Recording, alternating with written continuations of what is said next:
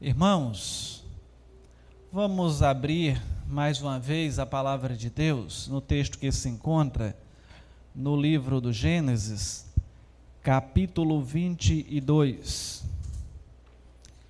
É interessante observar que até hoje a forma mais eficaz do aprendizado é pela repetição. Como você aprendeu a ler? Repetindo, repetindo, repetindo. Foi assim que eu aprendi a ler. É assim que minha filha está aprendendo a ler, pela repetição. E ao olhar para isso e tantas outras situações da vida, nós aprendemos por outros meios, mas para certas coisas, e entendo que seja o mais eficaz é a repetição. Então nós vamos ler mais uma vez o texto que lemos na leitura alternada. Só que não iremos até o 19, sim até o 14. Gênesis 22, a partir do versículo 1, diz assim: Depois dessas coisas, pôs Deus Abraão à prova e lhe disse: Abraão, este lhe respondeu: Eis-me aqui.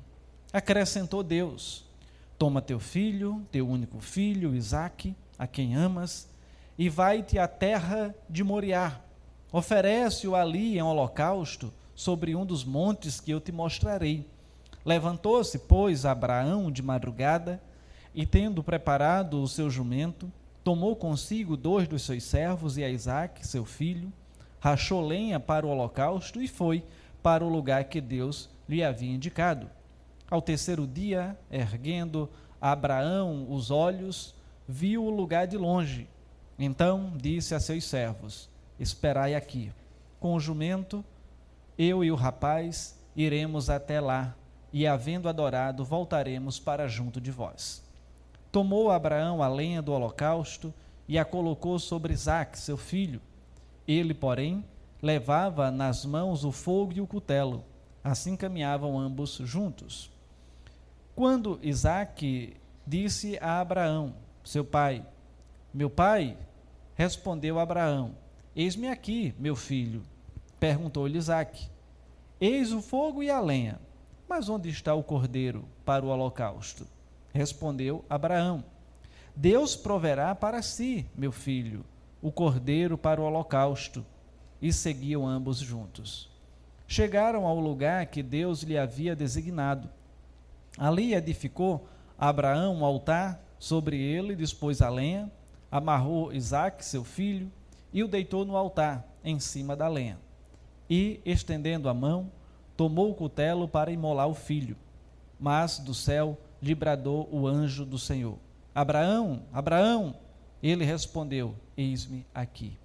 Então lhe disse: Não estendas a mão sobre o rapaz e nada lhe faças, pois agora sei que temes a Deus, porquanto não me negaste o filho, o teu único filho. Tendo Abraão erguido os olhos, viu atrás de si um carneiro preso pelos chifres entre os arbustos. Tomou Abraão o cordeiro e o ofereceu em holocausto, em lugar do seu filho. E pôs Abraão por nome aquele lugar: O Senhor proverá. Daí dizer-se, até o dia de hoje, no monte do Senhor se proverá. Vamos orar? Pai eterno, obrigado pela tua palavra, palavra esta que tem como objetivo aumentar nossa fé e que o Senhor seja gracioso nesta noite, dando condições da nossa fé ser de fato aumentada. Fortalece-nos, dá-nos a graça de termos a nossa alma fortalecida e o teu nome engrandecido. Nos usa conforme o teu querer nestes instantes em que estaremos aqui ministrando nesse texto. Em nome de Jesus. Amém. Irmãos, o capítulo 22 de Gênesis certamente é um dos mais belos na literatura bíblica. A teologia, o suspense, a revelação, enfim, tudo contribui para a beleza e profundidade deste capítulo. Este capítulo, ele representa o mais duro teste na vida de Abraão. Fala do amor que ele teve por Deus, acima do amor pelo próprio filho. Mas, além de tudo, fala de um Deus que está no controle de todas as coisas, de um Deus que vê, de um Deus que provê.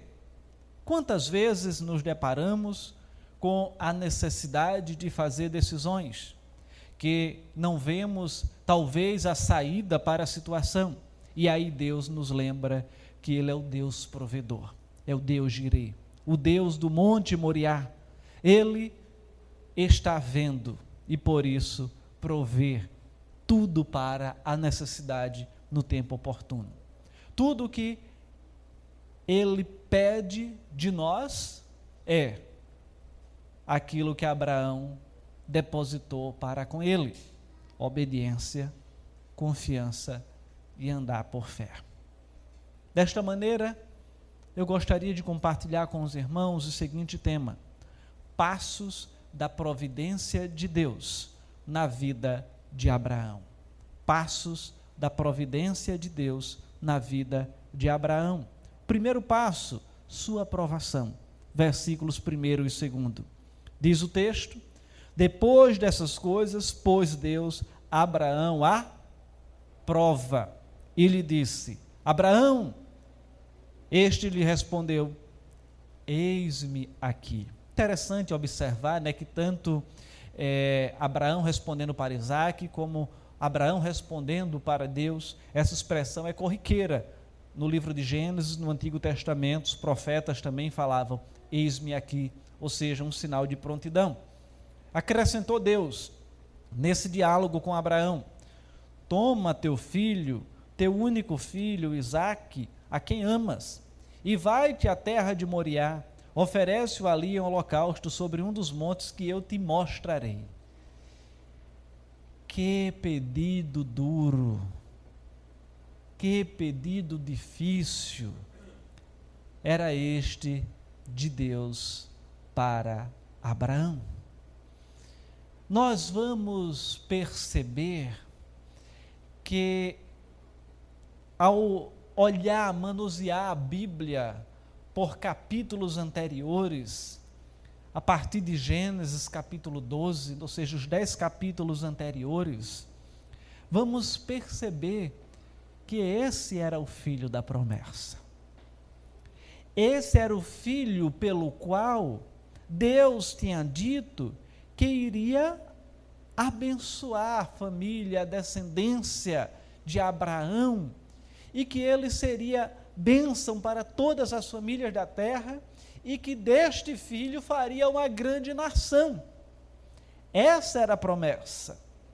E agora encontramos neste capítulo um pedido de Deus para que esse filho fosse sacrificado. Interessante ainda trazer à memória que quando Sara propôs a Abraão que outro filho fosse esse, né?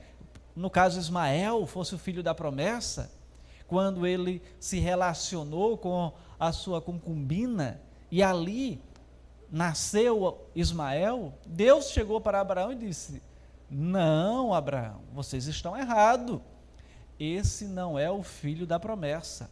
O filho da promessa sairá do ventre de Sara. Sara é quem promoverá a gestação do filho da promessa. E Deus o fez. Sara, idade avançada, Abraão também com idade avançada, Sara estéril, Abraão impotente, mas Deus fez o milagre e veio o filho da promessa. E Abraão creu. Deus é milagroso. E chegamos agora, e o Deus que fez o milagre diz: Me dá o filho em sacrifício. Parece contraditório, mas é necessário entender que tudo tem um propósito. Um determinado comentarista diz que esse capítulo ele é um paralelo de Gênesis capítulo 12.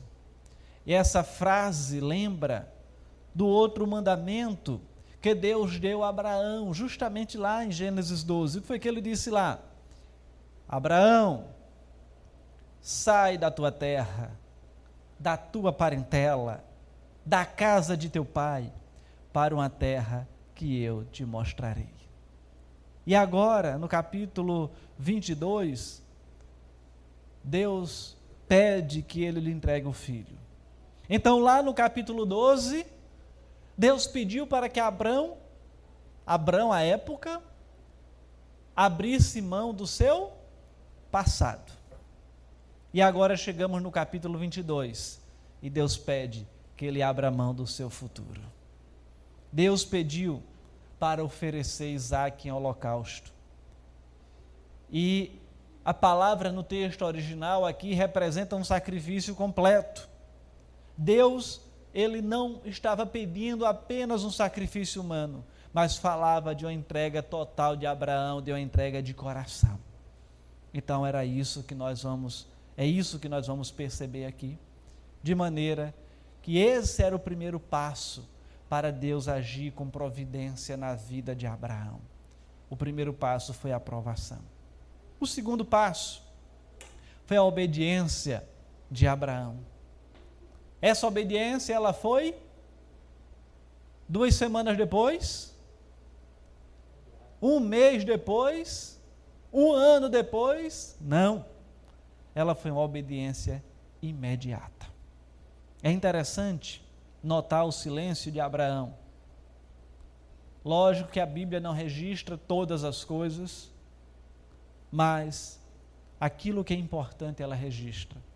E em especial aqui, ela não registra que Abraão questiona, que ele duvida, que ele pergunta, mas registra que ele obedece. Veja o versículo terceiro. Levantou-se, pois, Abraão de madrugada, e tendo preparado o seu jumento, tomou consigo dois dos seus servos e a Isaac, seu filho, rachou a lenha para o holocausto e foi para o lugar que Deus lhe havia indicado. E essa atitude de Abraão, ela não foi uma atitude baseada na razão.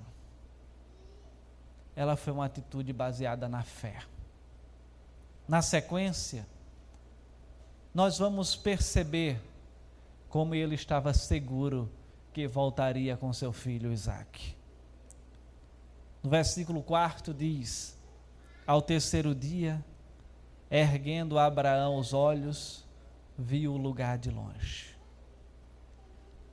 Então ele recebeu a ordem do Senhor, preparou a lenha, preparou o jumento para a jornada, chamou Isaac, chamou dois servos e se direcionaram para o lugar que o Senhor tinha determinado.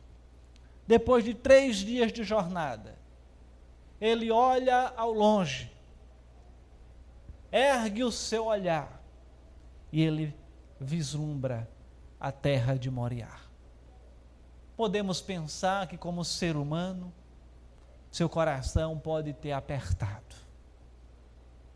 mas ele continuava num passo de fé. No verso 5 está registrado: Então disse aos seus servos: Esperai aqui, preste bem atenção. Esperai aqui com o jumento. E essa é a frase que salta aos olhos. Eu e o rapaz iremos até lá, e havendo adorado, voltaremos para junto de vós. Ele não disse, eu voltarei. Ele diz, eu e o rapaz. Quem era esse rapaz? Isaac. Eu e o rapaz voltaremos.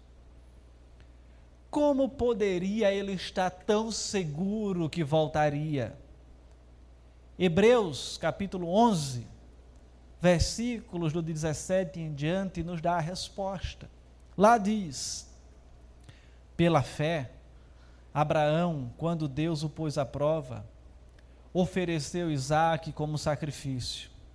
Aquele que havia recebido as promessas estava a ponto de sacrificar o seu único filho, embora Deus lhe tivesse dito: sua descendência será estabelecida por meio de Isaac. Abraão levou em conta que Deus era poderoso para ressuscitar Isaac dos mortos. E figuradamente recebeu Isaac de volta dentre os mortos. Essa era a fé de Abraão. Era esse passo de fé que ele estava dando. Ele estava dizendo: Eu creio num Deus Todo-Poderoso que fez um estéreo da luz, que fez de alguém que não tinha condições de gerar um filho, gerar um filho já na velhice. E se Deus ele fez isso, ele é poderoso para fazer muito mais. E se ele está pedindo meu filho, eu vou entregar, porque eu sei que ele é poderoso para ressuscitar. E assim o fez. A fé de Abraão era embasada na palavra de Deus e não nas circunstâncias. Era embasada naquele que poderia fazer grandes coisas e de fato fez. E se ele tivesse sacrificado Isaac? Deus ressuscitaria, porque ele era o filho da promessa. A obediência, ela foi completa. E algo que ainda salta aos olhos é a submissão de Isaac. Isaac havia sido educado nos caminhos do Senhor, no temor do Senhor. E ele ali, já sendo um adolescente indo para a juventude, ele questionou, mas ele não fugiu, ele não se opôs, quando já estava ali amarrado para ser sacrificado, porque ele sabia que o seu pai, ele temia ao Deus dos exércitos. E assim, irmãos,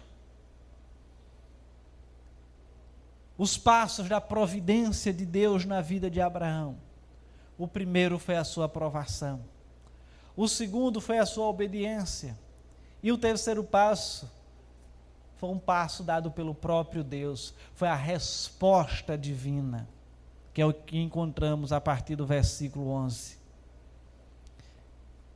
Mas do céu lhe bradou o anjo do Senhor para imolar o filho.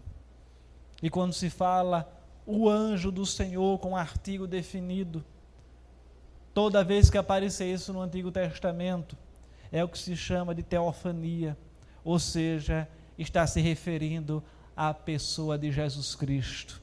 Seria uma aparição de Cristo no Antigo Testamento. E assim, nesse episódio especial, era o próprio Cristo, como o anjo do Senhor, falando para Abraão. E mais uma vez Abraão diz: Eis-me aqui. E eu fico imaginando agora ele já ali com o cutelo pronto para sacrificar Isaac. E quando grita o anjo do Senhor: Abraão, Abraão, e ele: Eis-me aqui. E o anjo diz: Não estendas a mão sobre o rapaz e nada lhe faças. Eu fico imaginando Abraão soltando o cutelo se ajoelhando e rendendo graças ao Senhor, o coração aflito que estava, mas agora ele se rende em graça diante de Deus. Abraão, ele acreditava no Deus da providência. Abraão acreditava, conforme já dito, que se seu filho morresse, Deus era capaz de ressuscitá-lo. E por isso, ele não teme em obedecer. ele não teme em seguir a ordem do seu Senhor, pois Deus havia prometido que a sua descendência seria mais numerosa que as estrelas do céu e que os grãos da areia da praia. Você consegue contar as estrelas? Lá no interior, quando eu era menino, dizia que se contasse as estrelas criava verruga. Mas você já parou para contar as estrelas? Não consegue contar a imensidão que tem. E na verdade o que a gente recebe é apenas a luz da estrela. Ela já foi emitida há bilhões de anos. Você consegue chegar na areia da praia e contar os grãos de areia? Não é possível. E essa foi a promessa para Abraão feita por Deus e seria cumprida a partir da descendência dele por meio de Isaac. E assim é comprovado que a fé de Abraão é de fato sincera, servindo assim ele de exemplo para todos que viriam lhe suceder. Quando olhamos para a sequência do texto apenas para a gente não perder o raciocínio.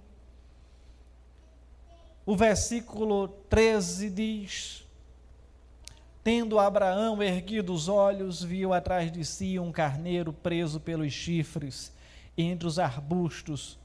Tomou Abraão o carneiro e ofereceu em, loca, em holocausto em lugar de seu filho. Interessante também observar que isso aqui já prefigura o sacrifício de Cristo. Quando um carneiro, um cordeiro, ele foi imolado, ou seja, sacrificado em substituição ao filho de Abraão, Isaque. E quando olhamos para o que Cristo fez, chamado de Cordeiro Santo de Deus, ele foi ali imolado, foi sacrificado em substituição ao meu e ao seu lugar. E na sequência chegamos ao versículo 14, que diz assim: E pôs Abraão por nome aquele lugar, o Senhor proverá. Daí dizer-se até o dia de hoje, no monte do Senhor se proverá.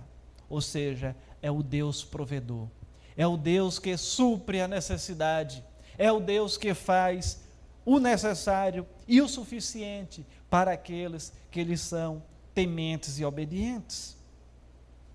Continua ainda o texto no versículo 15.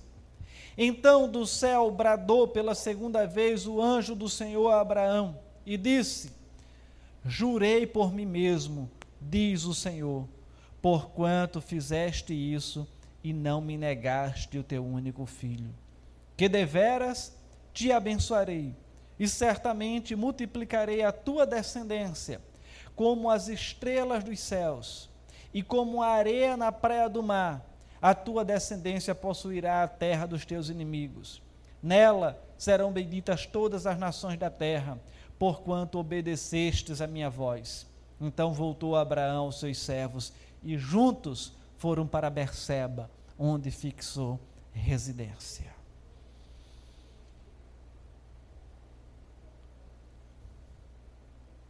O versículo 16 diz o quê? E disse: Jurei por mim mesmo, diz o Senhor, porquanto fizeste isto e não me negaste o teu único filho. Ou seja, vamos encontrar aqui a prova que Deus precisava de Abraão. Não que Deus precisasse, porque Deus não precisa de nada. Deus sabia de tudo que iria acontecer, sabia. Porque ele sabe do presente, do passado, presente e futuro. Ele é onipresente, onisciente, ele está em todos os lugares, ele é onisciente, conhece todas as coisas. Mas o que é que ocorre, irmãos? Ele apenas estava com este episódio na vida de Abraão, fazendo com que ele tivesse a sua fé fortalecida ainda mais para seguir avante. E deixar ele como exemplo para todas as gerações que viriam depois dele, até para ele ser considerado o pai da fé. E é por isso que nós olhamos para esse episódio na vida de Abraão. E vamos então ter a nossa fé fortalecida, olhando para o seu exemplo de fé, chegando a uma situação extrema de atender um pedido de oferecer o próprio filho, que era o filho da promessa. E ao olharmos para tudo isso, é necessário perceber e entender, a partir dessa situação, que Deus é o Deus provedor. Ele foi aquele que proveu o substituto para Isaac, e ele provê todas as coisas nas nossas vidas. É o Deus de Abraão, o Deus de Isaac, o Deus de Jacó, o Deus de Israel. É o Deus dos reformadores. É o Deus da nossa família. É o meu, o seu Deus, é o nosso Deus e é nele que a gente precisa crer. Às vezes Deus nos coloca na mesma posição que colocou Abraão, talvez com outras situações, outros episódios, mas nos mandando abrir mão do passado e do futuro e confiar nele no presente. Às vezes na nossa vida é assim. O que queremos segurar e guardar é o que Deus nos pede.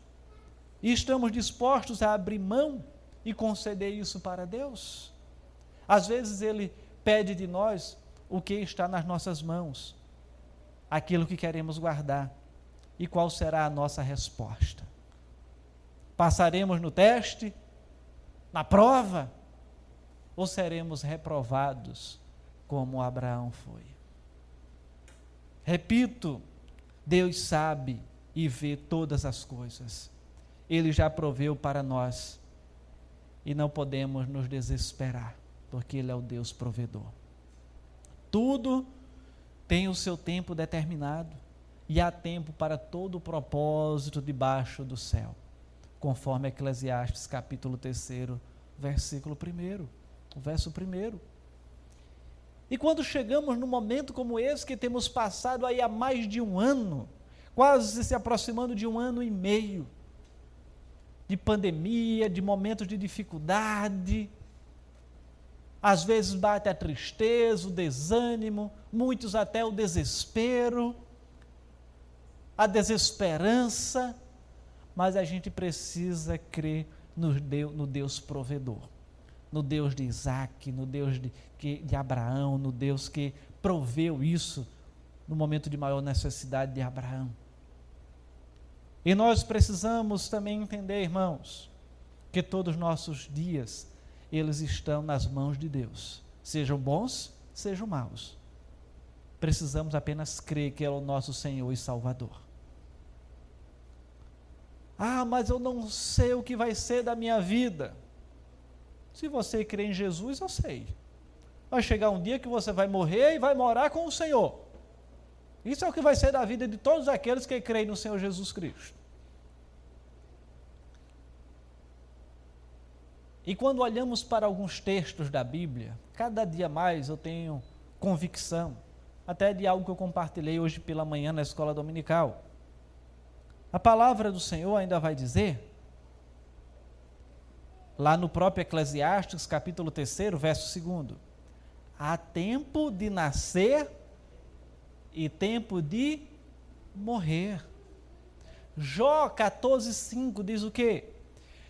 Visto que os seus dias estão contados, em outra versão, determinados, contigo está o número dos seus meses e tu lhe pusestes limites, e não passará além deles. Salmo 139, 16. Os teus olhos viram meu corpo ainda sem forma, e no teu livro todas estas coisas foram escritas, todos os meus dias foram escritos, os quais em continuação foram formados, quando nenhum deles havia ainda. Irmãos, vocês que estão aqui ou você que está nos acompanhando, você tem medo de morrer? Tenha não. Morrer em Cristo Jesus é promoção. é lucro, como Paulo disse. Nossa família vai sofrer um pouco a nossa ausência? Vai. Mas, irmãos, se você crê em Cristo Jesus, o que espera você é o que nem olhos viram, nem ouvidos ouviram, e jamais, nem jamais penetrou em coração humano o que Deus tem preparado para aqueles que o amam. Vivemos numa época em que mais de 500 mil pessoas no Brasil, segundo as estatísticas, morreram por Covid-19. Alguém pode até me criticar pelo que eu vou dizer. Mas com base nisso que nós lemos na palavra de Deus, fosse por Covid, ou fosse por qualquer outra doença, essas 500 mil pessoas iriam morrer. Eu acredito piamente nisso. Porque nada foge ao controle de Deus. E se eu afirmasse que foi algo diferente do propósito de Deus, eu estaria dizendo que Deus não é Deus. E se Deus é Deus, e todos os nossos dias estão contados, todos partiram no seu dia determinado. E eu e você, nós iremos no dia determinado pelo Senhor. Pode ser hoje, ou pode ser daqui a 50 anos. Eu ainda pretendo viver mais 49. Não sei se Deus vai me permitir. Quero morrer aos 90, mas eu posso morrer amanhã. Que o Senhor cuide de nós, que o Senhor continue sendo gracioso e misericordioso e nos dê condições de continuarmos sendo fiéis ao seu nome e à sua palavra. No nome de Jesus. Amém. Vamos orar mais uma vez. Santíssimo Deus, obrigado pela tua palavra e nos ajuda a continuar crendo nas promessas de, do Senhor como Abraão creu. A não olharmos para a direita nem para a esquerda, mas olharmos para o Senhor Jesus, aquele que é o autor e consumador da nossa fé. E ao fazermos isso, prosseguirmos caminhando, peregrinando neste mundo até o dia que estaremos para sempre com o Senhor. Pai eterno, fortalece a nossa fé, fortalece o nosso vigor, o nosso vigor. E nos dá a condição de prosseguirmos sendo fiéis a Ti. Eu sei, Senhor, que às vezes esse mundo é mau, a carne nos tenta, caímos, mas nos levanta, Senhor, e nos dá condições de avançarmos, olhando para Ti, olhando para o que o Senhor já reservou para nós, e desfrutarmos de muito mais, do muito mais que o Senhor já tem para aqueles que são os seus servos. No nome de Jesus, obrigado por esta noite, obrigado por esta palavra, obrigado pela tua graça e misericórdia sobre a minha vida, que deu graça para trazer este sermão para os nossos queridos irmãos. E continua a ser conosco, hoje e sempre. No nome de Jesus. Amém.